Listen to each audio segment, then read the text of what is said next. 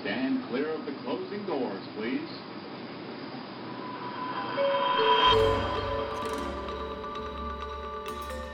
This is the Kaleidocast. Hello, and welcome once again to the Kaleidocast. No, no, new name. I sing the Potty Electric because of my newest innovation, which makes inhabiting a physical body way less Cronenbergian. Uh huh. And I'm guessing it has something to do with these shiny discs you're festooned with? It looks like you've hot glued them to. Is that a fishnet stocking? No, it's an actual fishnet that you're wearing like an actual tunic. Yes, because science has failed us. We ought to be cyborgs or something by now, but we're still all made of dumb, gross meat. Forget science. I'm going back to good old magic. Magic, as represented by this dollar store chainmail you're wearing. You know how during the Black Plague, doctors would put on beak masks and go around poking people with sticks? Yeah? Well, did you know that one of the standard cures was gold? It was so pure and beautiful, even the plague would respect you and leave you alone. I mean, think about it. Well, Think about it. See, even death respects cash money. And with this suit of gold coins, I figure I'm invulnerable to all zoonotic diseases. except those obviously aren't gold coins. They're chocolate coins wrapped in gold colored foil. You're proposing to defy death with Hanukkah gelt. That's actually a bonus, because this way it'll also ward off Val the Vegan, or whatever his name is. That's why I got milk chocolate instead of dark. Listen, if it works on that weirdo, I might want one too. He makes a pretty good tempeh shish kebab, but he kept looking at my neck while I ate it. And he asked me to call him Jean. Jean, ooh la la, you went on a date after wishing me into non existence? Hey, no one said date. And I didn't wish you into non existence. Can we talk about this later? Our 2,653 listeners deserve to know the truth. They heard you make that wish, whereupon I winked out of existence. Veronica, I was in a realm beyond time and space. I was a mote in God's eye. Veronica, you were at the White Horse Tavern double fisting strawberry margaritas. Terry said they had to physically restrain you from jumping up on the bar to do the Gangnam style dance. What year do you think it is? You're saying that's how I ended up on the carousel in Brooklyn Bridge Park. Yes, and the only thing that disappeared was our petty cash fund. And possibly Terry's respect for you. Ah, but I don't have a hangover. How do you explain that, smarty pants? Well, maybe your magic cloak works on those too. Hey, yeah, this thing's even better than I thought. And now, while my colleague continues her experiment with the dark arts, let's enjoy another medical fantasy Treatment and Cure by Katie Story. And Veronica, you behave yourself when Val stops by for a very special second half event, okay? No promises. Treatment and Cure by Katie Story. An ambulance drowns out the urgent care attendant as you stand beside the midday COVID test line. You're 25 with a few months of insurance left and feel fine, just a little short of breath, with a heart thrumming like a hummingbird, unabating for three days now. The flicking red lights glance off the glass of the medical office and the attendant's face. He's pulled you aside. We don't treat heart problems. Understand if you don't go to the ER, you can die, he says under the scream of the siren. I have a moral obligation. You want him to assure you that it's only anxiety keeping your heart rate high, but it's 21 degrees outside and the PCR line is long and growing. He has work to do, and you wouldn't want to burden his conscience. There's an unmasked man in a black coat soliciting glares from people in line. Your time is up. Of course I'll go, you say. Words swallowed by the siren, he nods, and your eyes track the receding ambulance. You don't want to go, but you barely register having a choice. It's easier to do as you're told. A gray sky stretches over salt stained sidewalks as you return the way you came. Each breath seeps past your KN95 and clouds the edge of your glasses. You hold your breath to see clearly, and in the silence hear the hard tap of shoes behind you on the sidewalk. You glance behind, nothing. The heels scuff after you the whole fifteen minutes to the subway station. Going down. There's a man behind you, a black scarf wrapped over his face, uncomfortably friendly eyes peeking out, hands dug in the pockets of a black wool coat. I guess so? You can't imagine this is anything a lazy weekend at home can't fix, but if it's something, you imagine your neighbor finding you in late decomposition, alerted by leakage. No one should witness that, and you don't want to damage the hard wood. You descend the stairs, mostly to get out of his way, grimacing at the reek of urine. The station is empty, the concrete black with condensation and grime. You don't know where that man went. The turnstile is silent. On the platform, your hand drifts to your throat. You find your pulse behind your larynx, still too fast to count. You tell yourself it is right to be circumspect. Heart problems are a comorbidity. You need to know your risk. After eight minutes, the train comes with a rising roar, light strobing across the dusky station support beams. The doors retract along its gleaming length, and you step into the miasmic heat within, eyes down. As the train pulls onward, sweat crawls down your neck, and you breathe shallowly, balancing so you don't have to touch the pole, even though your hands are gloved. Three minutes later, you step off onto another empty, cold platform, and you're thinking you might have this sorted by dinner. As you reach the turnstile, a man limps up from the underpass. He's clothed in nothing but a thin blue hospital gown, poorly wrapped so his left side is exposed. He clutches his chest in apparent agitation and glances over your shoulder at the stairs to the street. You okay? You whisper with one hand on the turnstile behind you. He sinks to his knees and shakes his head side to side.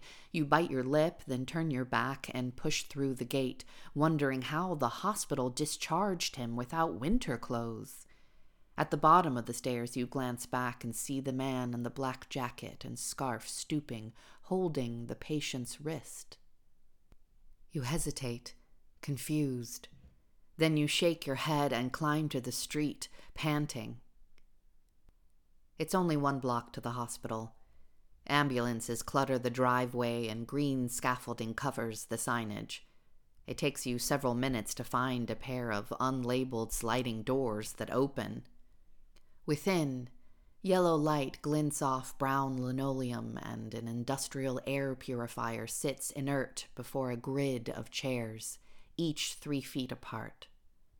A television advertises pseudo scientific supplements. Is this the emergency room? You ask a nurse with a drooping mask at your left. She holds an infrared thermometer to your forehead and, with a mumble, waves you forward towards a receptionist. A security guard watches you approach. You slide into the chair at the reception desk, saying, I was told to go to the ER. And the worn looking woman passes you paperwork under a barrier.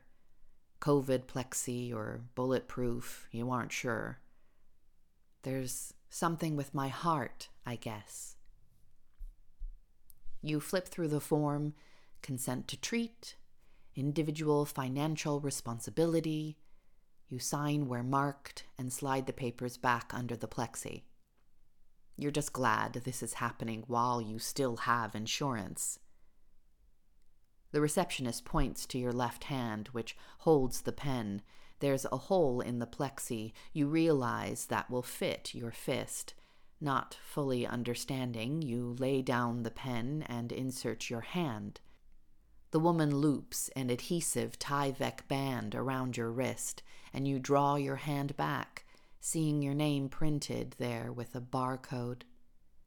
She slides you back your ID. You glance up at the woman, and she says something, pointing to your left. As you stand, the primly dressed man from the subway station strolls in from the street, peeling off his black scarf and flicking it over his shoulder, revealing a bright, bloody, unmasked smile. You stare, immobilized, noting the green scrubs at the throat of his jacket as he nods to the security guard. Hey, Jim, the guard says, raising his head incrementally. I don't know why you call me that. The nurse's uncanny smile widens and somehow lands on you before he slips between a set of double doors and disappears. What was that? You ask, glancing at the guard and then a woman that emerges from an office beside him. What? The guard echoes, unperturbed.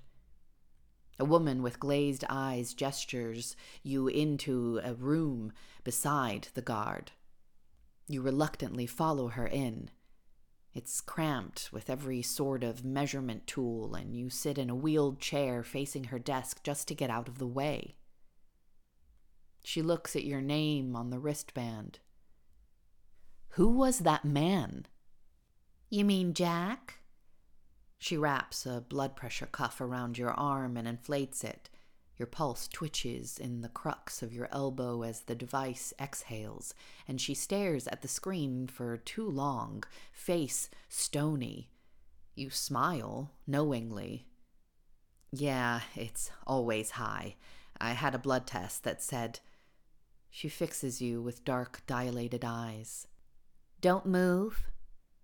The woman unlocks the brake on the wheelchair with her foot, pushes you past the guard through the double doors, down a hall where dented paper printouts designate COVID zones into a large room, and parks you by a doorway with an enormous sign for resuscitation room. How long will I be here? You ask, sensing your day slipping away, you want to explain that you're not about to drop dead. You feel fine, but no one is listening. Not really. The doctor will come. The woman gives you a worried look, then leaves. You doubt she knows the answer to your question anyway. It isn't her job. You turn in your chair. There are at least twenty patient beds in the room many attached to intermittently alarming monitors, separated with tatty curtains that are open to your line of sight. A man in a hospital gown growls as he fumbles with his tangled blankets and exposes his buttocks. Your eyes flick to the perlite ceiling. There are no windows. You dig out your phone to check the time, but the battery is dead. The half naked patient makes animal noises. You stare at the door, jaw set, throat drying, bladder filling. People in white coats and blue masks pass intermittently. Heels rapping on the tile floor, backs rigid, and eyes always pointed beyond you, no matter how quickly you jerk upright in your chair and call out to them, Hey, I've been sitting here. Maybe an hour passes, your head begins to throb. Hey, I. Another hour. Can't blame them if you're not their patient. Still, the dingy fluorescent lights blind your eyes and the colors grow garish shades of vomit. Is someone going to. Everything is one unchanging, infuriating moment. The motion of nurses passing you by, staggering your lagging brain. You stiffen every time they approach as if they might collide into you. Can. Your eyes grow hot. You want to give up, but you gather your strength. Can I get some water? You twist around in your chair, throat and bladder aching. A nurse carries a tray of food and a tall cup of water out of sight. The monitors fill the room like a dozen car door alarms, and the side of your head radiates pain behind the eye and across the temple. The fluorescent ceiling lights sear across your vision so you barely see when the nurse comes back.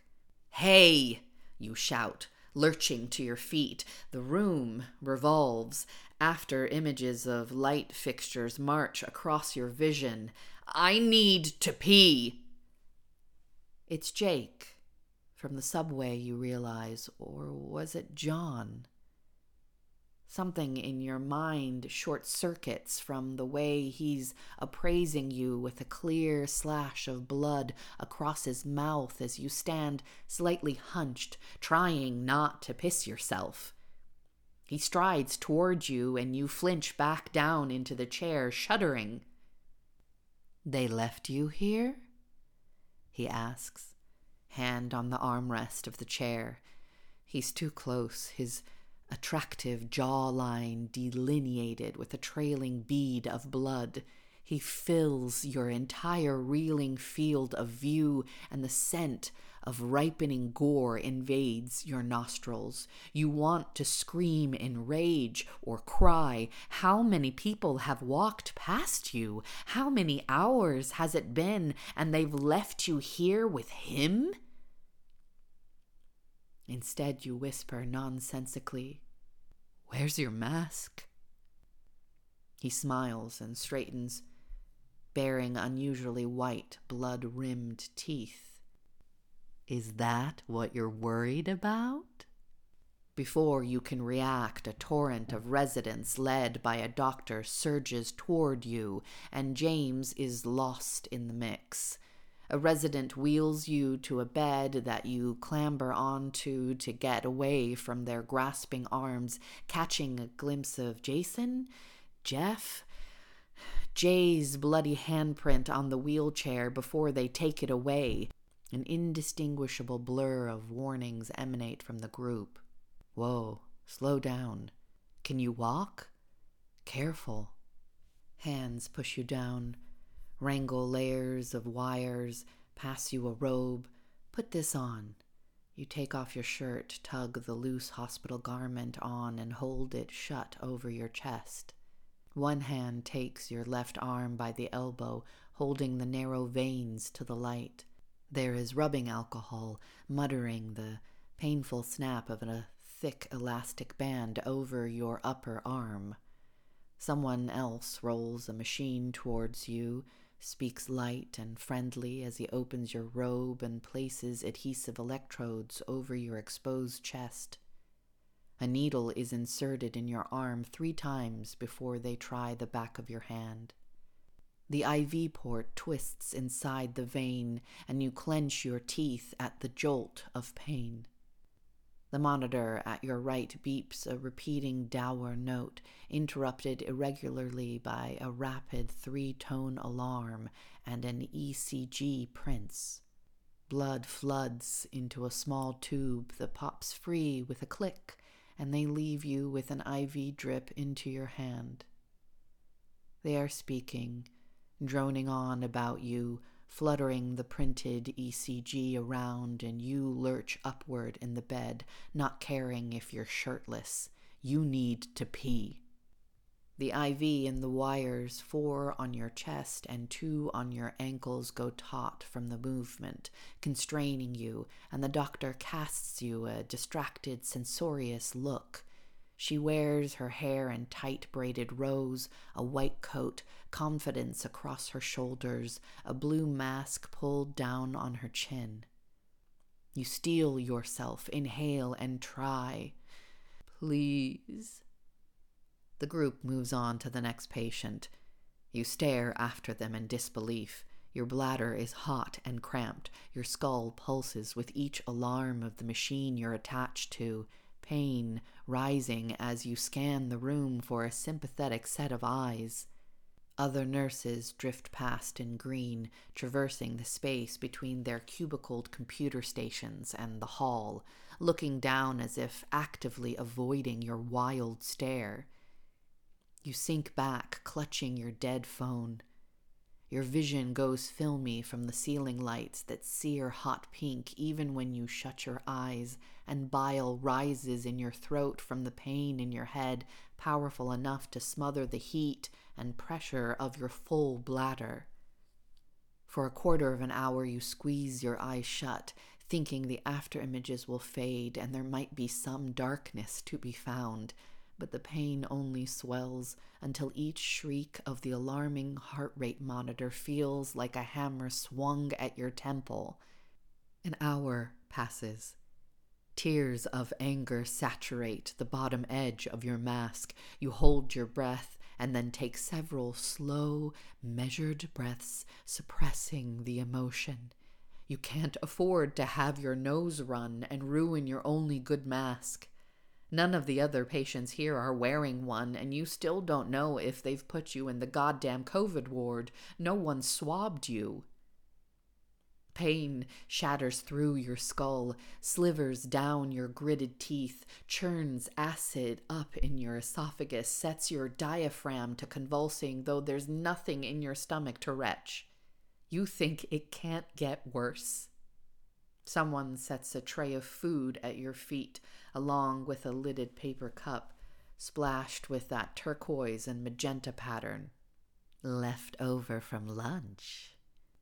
It's Jay.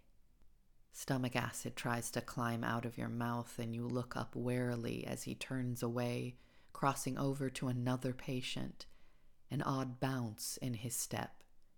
You roll onto your side, and the nausea abates slightly.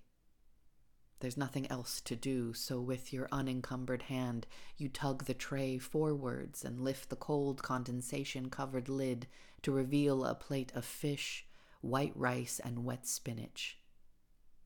It's many hours past lunch. The smell of fish washes over you, and you are strangely revived by hunger. It's been longer than you realized. With no other hope of food, you fumble open the plastic utensil packet. Your hand trembles as you fork a flake of the room temperature meat into your mouth, but after a while you give up, overcome by the sensation that your skull is broken.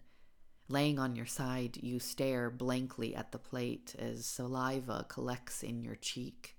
Some ancient instinct causes you to play dead, so you don't protest when someone takes the plate and your water away. Someone says, I haven't gotten a break in three days, so I'm going to take mine now. The words are muffled like there's water in your ears. Some of the ceiling lights turn off. Nurses settle down in the cubicle structure in the middle of the room, slouched out of view, faces glued to screens. Your mind circles trying to place blame, but there is no one person you can identify. You command no one's attention. They are all pulled in a dozen directions. Across the room, you watch the bare ass patient shifting on his bed. The monitor of another older man blinks bradycardia, but it doesn't alarm. You watch the number descend below 40. He hasn't moved since you arrived, but Jay is there holding his wrist. After a minute, Jay sets the man's arm down and moves in front of the bed, blocking your view of the patient. Above them, the cardiogram fluctuates, then degrades into a smooth series of M shapes. Jay lurches forward onto the man. CPR? Your brain suggests, but the movement reminds you of a cat vomiting. The nurse is inclined, twitching, face pressed into the bared chest of the motionless patient, one hand fumbling at the patient's mouth, jamming inside. With a grunt, Jay pulls something small and bloody from the patient's mouth and puts it into his own, wiping the residual blood from his hand on his white coat. You stare. At your right, a nurse wheels your neighboring patient out of the ward, and the floor is still except for Jay's jaw as he chews. Wait, You protest too late. Nausea returns as a sudden convulsion of your diaphragm, and drool is filling your mouth. You lurch to your knees and moan involuntarily, catching a glimpse of Jay turning your way. There is blood all over his green shirt. No. You croak, too loud, leaning forward on your elbows to avoid vomiting on yourself. You tear your mask off, cast it behind you, and pull your hair back with one hand. A jerk of vomit possesses you, and as you try to breathe, it comes spurting out onto the foot of the bed and lodges, burning and thick, in the back of your nose. Then you can't stop. You shut your eyes. It's the fish, undigested in a brown, frothy bile, splattering off at the end of the table and onto the floor.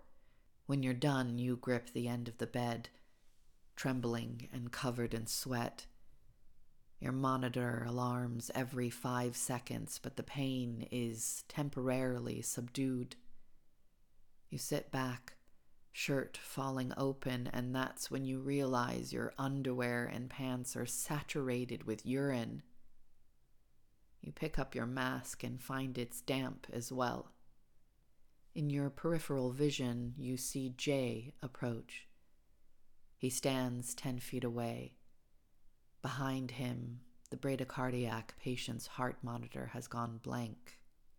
You gaze at the blood smeared all over his front, sinking down and away inside your own mind, not wanting to believe what your senses report. Then the double doors burst open, and a nurse pushes a woman on a portable bed into the middle of the room between you and Jay. Help! You shout at the nurse, unmasked, spit flying, pointing at the bloody faced man and the patient you can only presume he has killed. The monitor hooked to your pulse gives a rapid triple tone alarm, and you flinch. The intruding nurse notices you, nods at the mess of vomit that you've made, and pushes back out through the double doors. No, no, no, the new patient holds a white blanket in a tight fist over her contorted form. Her eyes are shut as if she is asleep, but every few seconds she shouts and twists as if being impaled. Jay wraps his bloody fingers around the side of her bed, his head tilted as if in adoration. You glance around the room, eye the batch of cubicle nurses oblivious to the situation. Someone needs to act. Hey! Hey! You shout at them accusingly, not caring that it's the middle of the night. Your mouth is sour with vomit. You breathe the unfiltered air, and it feels like a violation. And Jay has raised his head, frowning patiently at you. You see past his civil pretenses. He doesn't belong here. That patient just died, you shout to the cluster of desk nurses. Hey! The wires constrain you, and Jay moves to stand between you and the cubicles, cutting off your line of sight. The beds on either side of you are empty. There is no one else left. Settle down, he murmurs. They won't come as long as your mind. Your words dry on your tongue. The relief of emesis is gone. Light slashes hot across your vision, the alarm sledging into your temple while the new woman groans and Jay absently strokes her shoulder, eliciting a scream the wires and needle in your hand that hold you in place, the attention unpredictable, useless, and arbitrary. You are ready to bite someone if they pretend this is all right, but Jay's right. No one does. I was fine, you tell yourself. Fine, and now I'm losing my damn mind. You don't recognize yourself anymore. You are reduced, an animal desperate for escape. No one to blame, but a death at home sounds better than another interminable day at the mercy of the system and the whims of this predator. You tear the contacts from your legs and chest, untape the IV and hesitate, then pull the needle from the back of your hand. It hangs bloody on its tube over the floor. You stumble off the bed, smearing yourself in your own vomit, and stagger toward the double doors. Somehow you still need to empty your bladder, but you're not going to do it like this. Jay follows you with his lingering steps, unconcerned. His arms catch you as your fingers grasp for the double doors, and you shriek, feeling blood soak through the back of your gown. His calm, numb voice in your ear says, You think you can just walk away from me? You squeal and twist at his hot, bloody breath on your face, rip your arms free, stagger away, and gape at his bemused smile, the tip of his scarlet tongue showing between his teeth. A few tired nurses in the cubicle station stand at the commotion and look on, mistaking him from behind as one of their own. You're killing me, you spit recoiling against the door, trying to back through it, trying to make eye contact with the nurses watching. I'm covered in piss and vomit, and I don't know whose blood, and that stupid machine wouldn't stop alarming, and now I have the worst migraine in my life, and. You stop yourself. You can't say you'd rather be dead. They'll never let you leave. And if you accuse Jay of what you just saw, a smile flashes over Jay's face. The door opens behind you, and the security guard blocks your way. You brace yourself against the threshold, strength faltering. And the man in there just died under his care, you conclude, searching for a sympathetic face, though you wonder if the old bradycardiac man would even want to be brought back to this place. Do you not see the blood we can't have you leaving if you don't feel well, Jay says, his tone a practice kind of reassuring that might have worked the first innocent hour you were here. I'm going, you spit. You are distantly aware that you have left your shirt behind and wear only the hospital gown soiled by Jay's bloody embrace. To hell with it but the security guard closes the distance. You step away, and the door out of the ward swings shut. I'm sorry, we can't discharge you, one of the nurses from the cubicle says, hovering beyond Jay. You rub tears out of your eyes, stumbling toward her. You'll take help from anyone but him. Your blood work indicates that we need to keep you for a CT scan tomorrow. No, not tomorrow. You choke back gasps. Where's the exit? I refuse treatment. I'm sorry, but you signed yourself in, Jay says, staring at you evenly. You can't leave until we decide it's safe. It would be unethical to discharge you. Ethical? You sneer sobbing, laughing in anger. No, no, you're a liar. But you know how you sound. You know you need to stop before they send you for psychiatric evaluation, and who knows what all those papers you signed said? They weren't meant to be read. You glare at Jay, waiting for him to contradict you. His blood smeared face is handsome like a trap, and his dark circled eyes are amiable. He's the only one here that doesn't seem completely washed up from a sleepless week. No one else seems to notice that both your clothes are soiled with gore. Unbelievable. Let's get you something for that migraine. Jay says and smiles knowingly. He sees your suffering, relishes it, but you can't make a scene. You don't need another reason to stay here. You let him take you back to your bed and stare at the other two nurses, begging with your eyes. Jay watches on sourly as one of them places a new IV in your arm this time. Help, you whisper. That man's not a nurse. You've got to help me. She reconnects the electrodes and the dull beeping resumes. What, Josh? Girl. Here, this will help, she says, and injects something that makes even the alarm fade away. You wake clear headed. The room muted, the alarm is still going off to your right, but the pain is gone for now. There's no telling what time it is, except that the dead man seems flattened further into the bed opposite. The half naked patient beside him is motionless, face buried in a pillow at a concerning angle, and the woman stranded in the middle of the room has been moved behind a curtain. You can see the shoes of a nurse standing beside her bed as inarticulate sounds of pain come from the cloistered space. You know it's Jay.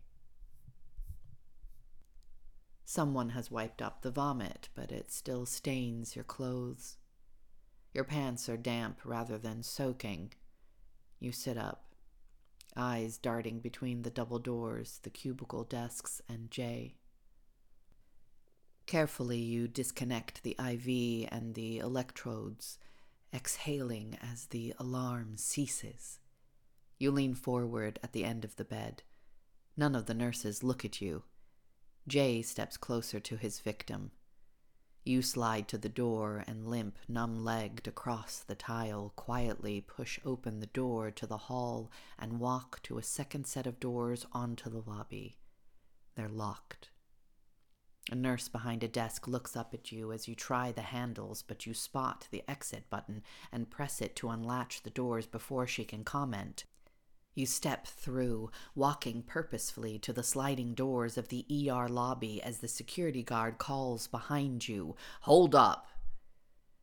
The doors retract, blasting you with freezing air. You step out into the morning light onto the empty sidewalk and take a deep breath, fearless.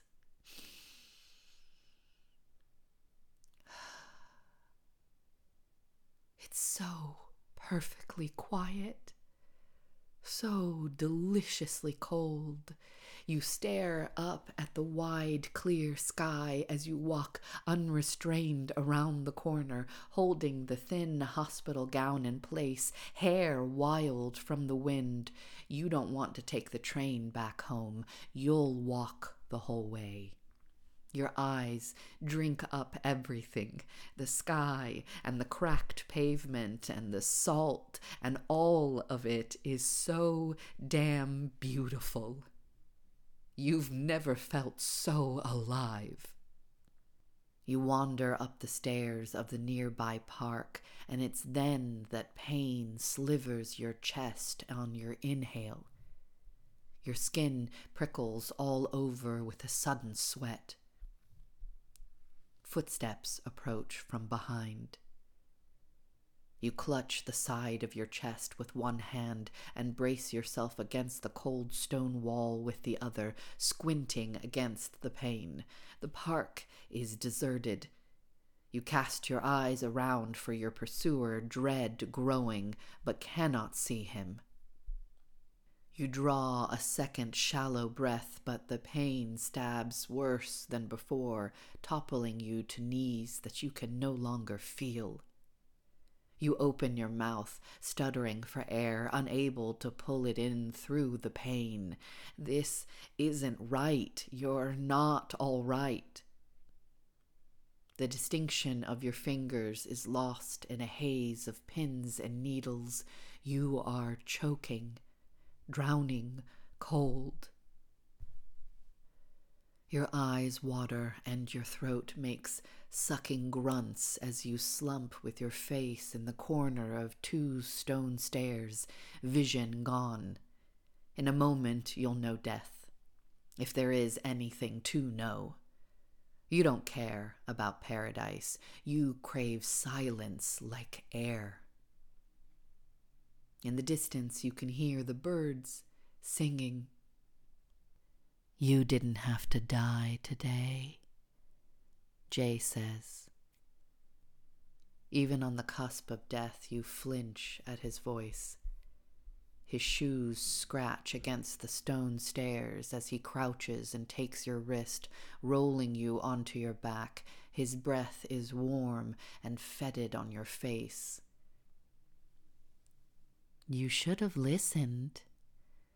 Could have been discharged by dinner time with a prescription for blood thinners and Klonopin. And I'd have let you go. There's a real feast waiting for me back there. What are you? You croak. He releases your wrist and exhales in an exasperated, chiding way. Ah, I'm only here for the suffering. I thought you were done, but you just can't stop, can you? Went and found me some more pain. Your mind cramps as it catches up with what he said. You were feeling better. You might have stayed, finally gotten care, gotten better. But that's a dream built on intangible promises. The system has never been as broken as it is now, and you're done waiting for it to work. Even if it costs everything to leave, it'll be on your terms. I'm not complaining, you wheeze, forcing the last air out of your aching lungs. Your diaphragm seizes, desperate. I admit, I can't stop either, he says, and his fingers touch the side of your head. His hand sinks through the skin and bone like ice reaching into the spot behind your eye where the pain always starts. Color sparks across your mind's eye as his fingers clench in the meat of your brain. Can't live with it. Can't live without it. Am I right? He pulls his hand out with a snap, and the pain cuts off. There is nothing left but static, darkness, and the sound of him chewing wetly as you die. Raw. Such a capacity for suffering. Gone too soon. His complaint is no more than a murmur caught on a breeze fading into oblivion. Maybe he's right. But you don't mind. The silence is perfect. The silence is complete.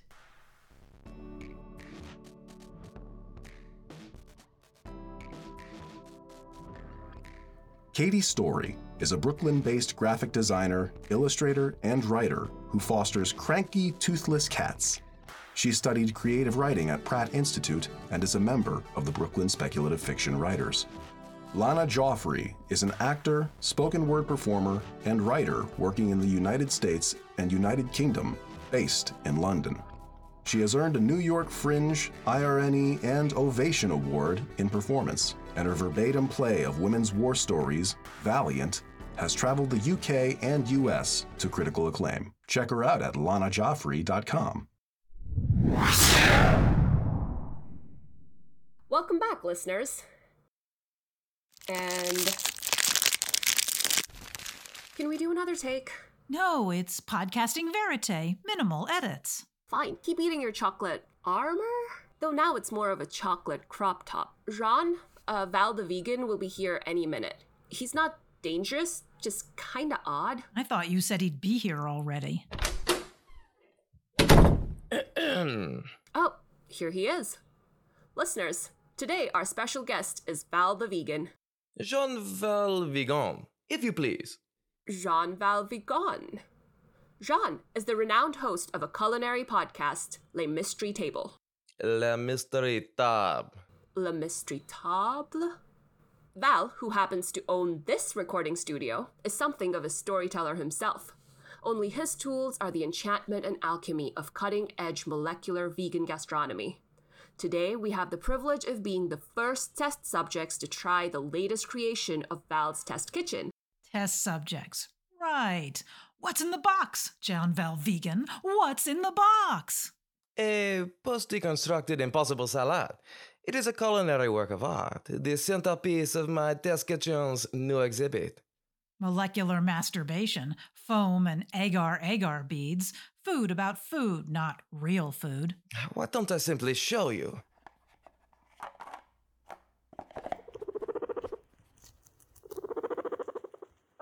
It's a guinea pig with little herbs glued to its fur? Microgreens, harvested from my personal garden. A special blend of jackfruit, braised mushrooms, locally sourced arugula, and a few proprietary ingredients. A live guinea pig, that's your proprietary ingredient, you psycho. Crude? I assure you, this is a purely vegan dish. Bon appetit. Don't do it, Allison. For the sake of the podcast. Fuzzy. Um, hand feel. Vegan, you said. Oui. Although, consider this. A live guinea pig, an herbivore, feeds upon plants. Plants it uses to grow flesh and blood. In post deconstructed cuisine, it would be considered a vegetable, would it not? Would it won't? It's wiggly and warm. Revolution! One day more! Your salad is escaping! Seize him! Back off, Jean Val Vegan. Quel dommage. You've let my expensive experimental dish escape. How does this affect our sponsorship deal, hmm? And the penalties for breaking such an agreement? What deal? I promoted your little podcast on my show, grew your audience up to 5,000 subscribers and counting, I believe, in exchange for permission to unveil my new products here. Allie, how could you? I was the one who brought in the new subscribers with my TikToks. The analytics are still out on that.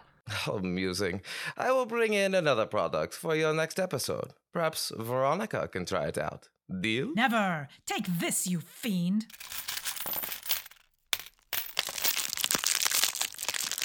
Milk chocolate. Delicious. It would have worked if I were a vampire.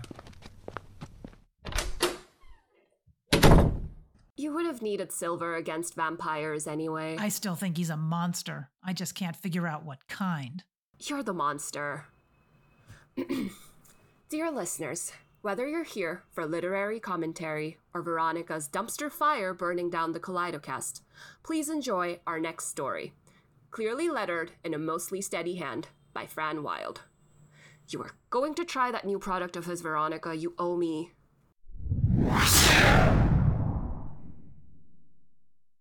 Clearly Lettered in a Mostly Steady Hand by Fran Wilde. Narrated by Tatiana Grey. Entrance. There's a ticket booth on my tongue. Don't look in my eyes. Don't plead curiosity. You won't get anywhere with that. Try it, and you'll see your reflection in my sea green gaze your shadow sprinting through the heavy glass doors. You'll smell a whiff of brine, perhaps something more volatile.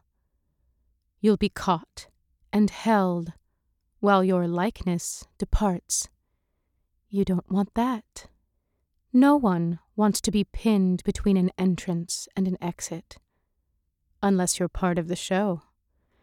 Here's what you do instead.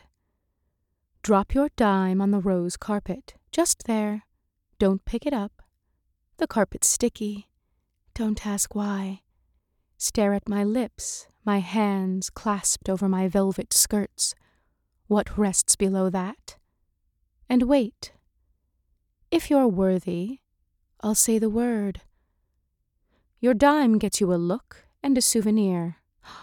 Your hands are beautiful. Did you know that? Welcome. Three steps backwards. Follow me. See the boiserie panels, carved with nymphs and satyrs and stained just so. See the seam between the boards? Push on that, right there, until it parts. You can see the hinges now in the shadows between the nymphs. Hold the door open and let me pass through. The wood feels warm to the touch. Your fingers brush a leg, a horn. Wait there. Let me light the way before you. Phosphorus hisses against air, kisses the kerosene lamp wick. We've had electric since the collection began, but most of us feel gas is easier on the eyes. It was our first disagreement with the curator. A shadow ducks low, then high. You hear soft breathing, a giggle. Curious? You're too big to fit through that small hatch. Most guests are. You'll have to crouch, chest to knees, head down, so you can feel your lungs press your spine. Now, duck walk, your fingertips dragging on the rose carpet until red lint clings to your cuticles. Move beyond the nymphs into the wood, the wall. You think you'll be able to straighten once you're through the door, but the ceiling's too low. Keep your stoop, bend your knees, and wish, only for a moment, that you were smaller. Notice the mirrors, set high in the walls like eyes. Don't worry, I'll stay right behind you. A hallway of things people have swallowed. Observe. Here are several obvious groupings fish hooks, 70, mostly steel, a few bone, 115 Clambroth marbles, glass cases of them, lining the walls, pencil nubs, matches, rows upon rows of teeth. Don't touch the glass just yet. Yes, those are butterflies. Someone always tries to eat a butterfly. It tastes like dust. There are 350 worms there, the longer ones rolled up in apothecary jars along the wall. Here are the instruments used for removal, notes on the amount of time each extraction took, the state of the patient before and after, clearly lettered with a mostly steady hand. Don't miss the cases. They're drawers of pins and needles, thimbles, too, as if we could sew ourselves back together from the inside. The jacks and rubber balls, the charms for good luck. That last drawer contains beetles. They are a particular delicacy, especially the large ones. They taste like solder and licorice. But don't eat the claws. Come this way. The ceilings grow higher in the next room. You won't have to stoop much longer. A radium room. Stop there, your feet within the box marked with black tape. Stay very still. The X ray device hums as it warms up, but don't let it worry you. The technology is very safe. Hold still. Let me slide a film in, and I'll take an image of your soul. Hold still. Your cellulose shade and shadow came out beautifully. You may move now. A few streaks of still pure hope run the film's darkness. Unless that's bone. I can cut that out if you like. No, you can't keep the image. It goes in our collection with the others. Careful of your fingers, we don't want prints.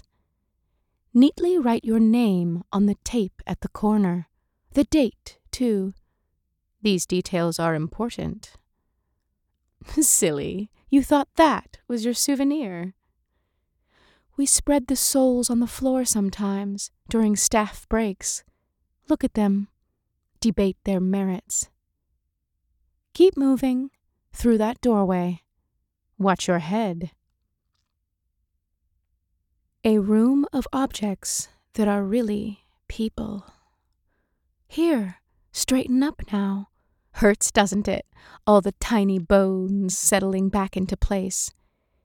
We have pins, if you like, to help hold you together. Maybe take this chair. I'll push you around. The wheels squeak on the wood floor, and the chair is really more of a bin. Don't mind the parts in there with you the arms bent at angles, some screws missing, the legs still braced, the leather straps, the metal bits in the plastic. Remember, plastic's newer, and we don't really respect anyone who's turned on by that. Comfy? I wish you could see yourself slouching. You're becoming a mess, mouth wide open, and that stare at the glass cases, at me. Surely you've seen us before, on the street, in a shop? Surely you haven't gaped quite so much. Is it the ceiling? Impressive, with all the mirrors? Perspective, the angle you choose, how you observe us, makes everything change. You're nearly lying down now, which is fine. Relax. I'll push you along. You see, I can walk just as quickly as you, despite what the posters say. You're wondering how. You're imagining what's beneath my skirts. You think you can guess at me. You think you hear scales scuffing the old wood floor. You might. But see here, the cabinets here are so nicely illuminated. They're walnut, you know, brass fittings. Take a moment to stare at them. You paid your money, you might as well have a look. Don't be shy. The cabinets are here for your comfort. It's like looking at dolls, as the posters say. That's why you came. For the strange dolls in the grotesquerie, the oddities. We're keeping the lights low. Any brighter hurts our eyes, bounces off the mirrors. You can still see the finer details if you lean really close. We've left the glass off the fronts just for you. Let me catalog our alphabet of differences for you. Here are the heads, the horns, the holes where they tried to let out headaches. Here are the spines, curved like serpents. Here the jars of jellies with heads too big to be human. A pair of burly palms like beetles' claws, skin tight over bone. Here are the doubles and triples, the cephalics, their two legs supporting so much thought. The twins wrapped around one another like trees. Here is the stone baby. We found him in the trash. See his marble skin, worn away where someone had been touching him too much. We've been teaching him his letters. Our Curator's Special Collection. Through here, the lights are brighter. I can't fit your bin past the door, that is the curator's desk, his chair, his coat hung neatly, his stethoscope, the rubber gone a bit rot. He always keeps very good notes. Paid well, too. He'd seen the royal collection in Denmark, the walls crowded, the glass containers and the formalin. He'd once wondered aloud what such a display might cost, but he wasn't cruel. He wanted to fix us, or at least pin us still so he could study us, like you're studying the articulated skeleton in the corner. It was for posterity. Never confuse good intentions for malice. A friend told me that once. He's not here now. Not really. Am I holding your hand too tight? Oh no, you can barely feel it? Good. We'll keep moving then. More to see. A room of objects that are very sharp. Lie still. This is what you paid for. I can't push any faster. Heavy bins are difficult to pivot around corners, as are tails. You could be more considerate. You might recognize these cases medical tools, some very old, many rusty hinges. Of course, that's rust, ancient. You all love the tools so much the spreaders, the extractors, the mechanical leeches. Open the drawers of items we've let touch us because someone just like you said it would make us well. The hooks and saws, the foul tastes, and that stuff that made us gag and didn't make us any better.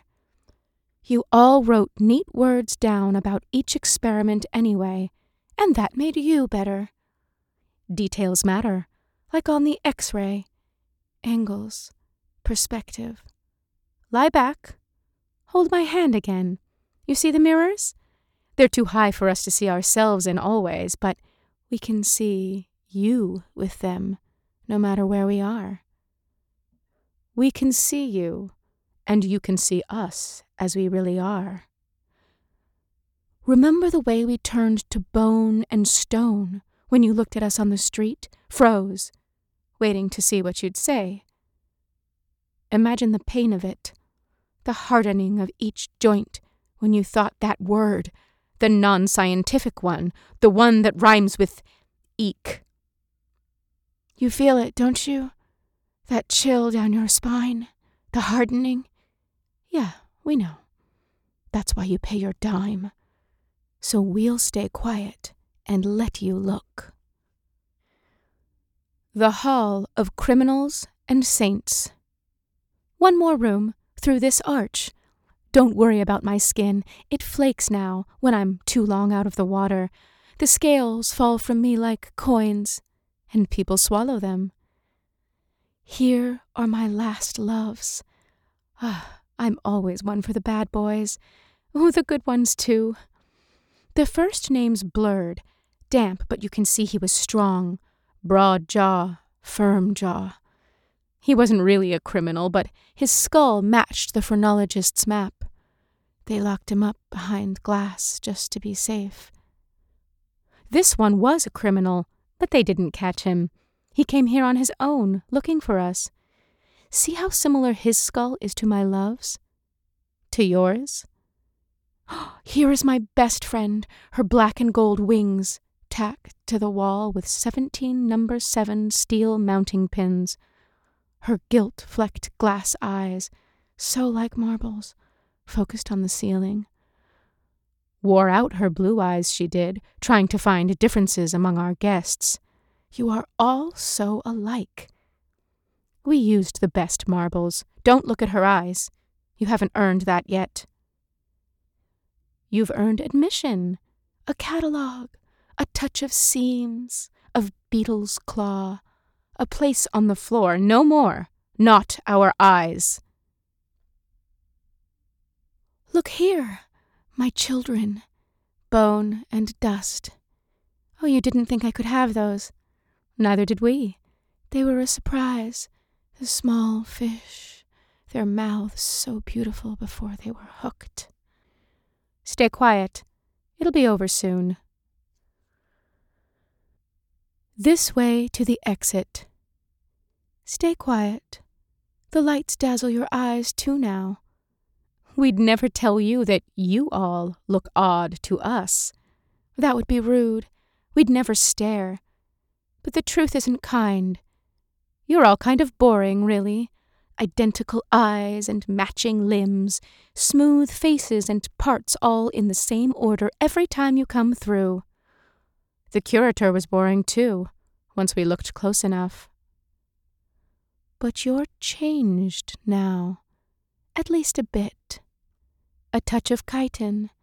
Those beetle hands, they look good on you. They match your soul luminous and opaque. Would you like to stop at the gift shop? No? Would you like a pill? A potion? There's a taste on my tongue, like brine, something volatile. Here is a kiss to remind you. Here is a story to take home, a parting gift, a souvenir. Your kind always leaves so terribly. gaze darting from seam to seam, then to sticky carpet, to my sharp eyes, my tongue, and then finally the exit. You crawl and stumble, building up speed, tapping your ineffectual hands beautifully against the glass.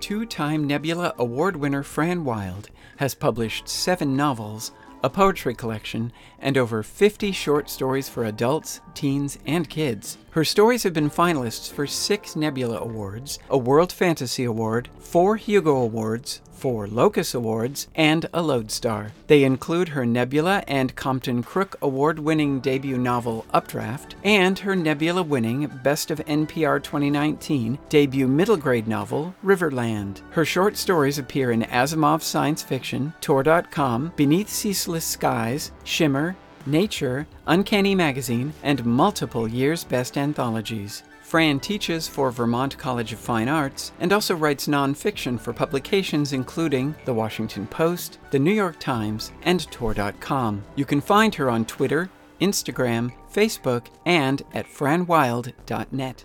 Tatiana Grey is a critically acclaimed actress of stage, screen, and the audio booth. She has been nominated for dozens of fancy awards, but hasn't won a single damned thing. She lives in Brooklyn, New York. See more about Tatiana at www.tatianagrey.com. The Kaleidocast is a production of the Brooklyn Speculative Fiction Writers. Our website is www.kaleidocast.nyc, where you can find links to all our contributors and more content to enjoy. This season's Kaleidocast production team was Brad Parks, founder, CFO, and senior producer. Cameron Roberson, executive producer. Sandra Fink, managing producer. Christopher Lazarick, managing editor and production manager. Marcus Zong, story runner. Anton Borst, editor, producer, sound engineer, host. Carlos Luis Delgado, editor and sound engineer. Jason A. Smith, editor, sound engineer, actor. Sam Schreiber, senior producer, senior editor, sound engineer. Holden Lee, editor, producer, sound engineer. Jason Stack, editor, producer, sound engineer, technical officer. Marcy Arlen, co founder, associate producer, voice actor, director. Randy Dawn, editor, sound engineer, actor. Eric Rosenfield, Chief Technical Officer. S.J. Pendergraft, Associate Editor and Producer. I am McGuire, Associate Editor and Producer. Sadie Kleinman, Producer. Devansha Sehgal, Associate Editor, Producer, Actor. Catherine Erickson, Associate Editor. And a special thanks to Amachai Green. Our music is used by permission of Innova Recordings and the Harry Partch Foundation. This podcast uses many sound effects from YouTube, freesound.org, and from FreeSFX at freesfx.co.uk. The Kaleidocast and all its contents are protected by a Creative Commons Attribution Non Commercial No Derivatives 4.0 national license. That means you can listen all you like, but don't sell or change it, and give credit to the Kaleidocast and its authors in usage and reference. This episode has been brought to you by our generous Patreon subscribers, whose support has meant the world to us. A special thank you to the Patreon subscribers who made this episode possible. Alpha Daily Majors, Daniel Lanou, and Aya McGuire. And if you like what you hear, leave us a review and sign up for more exclusive content at patreon.com slash kaleidocastnyc.